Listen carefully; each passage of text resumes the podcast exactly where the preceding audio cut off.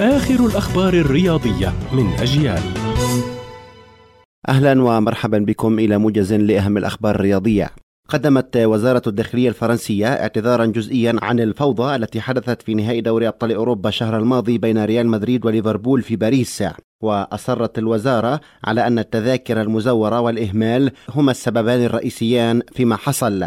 وشابت المباراة النهائية مشاهد فوضى عارمة حيث عانى مشجعو ليفربول للدخول إلى الملعب لحضور المباراة وتأجلت صافرة البداية لنحو نصف ساعة.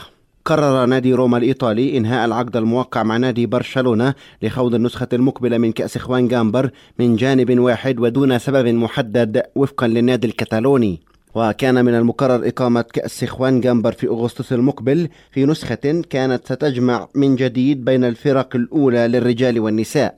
يقترب أتلتيكو مدريد من الإعلان رسميا عن ضم اللاعب البلجيكي أكسل فيتسل الذي ينتهي عقده مع بوروسيا دورتموند نهاية الشهر الحالي. وسيكون فيتسل أول صفقة في موسم الانتقالات الصيفية للمدير الفني للفريق دييغو سيميوني. أخيرا ذكرت صحيفة ذا سن البريطانية أن خيسوس مهاجم مانشستر سيتي وصل مقر أرسنال لإجراء الكشف الطبي وتوقيع عقود انتقاله إلى ال Gunners ومن المقرر أن تحسم الصفقة مقابل 45 مليون جنيه استرليني. كانت هذه أبرز الأخبار الرياضية. كنت معكم محمد سمحان.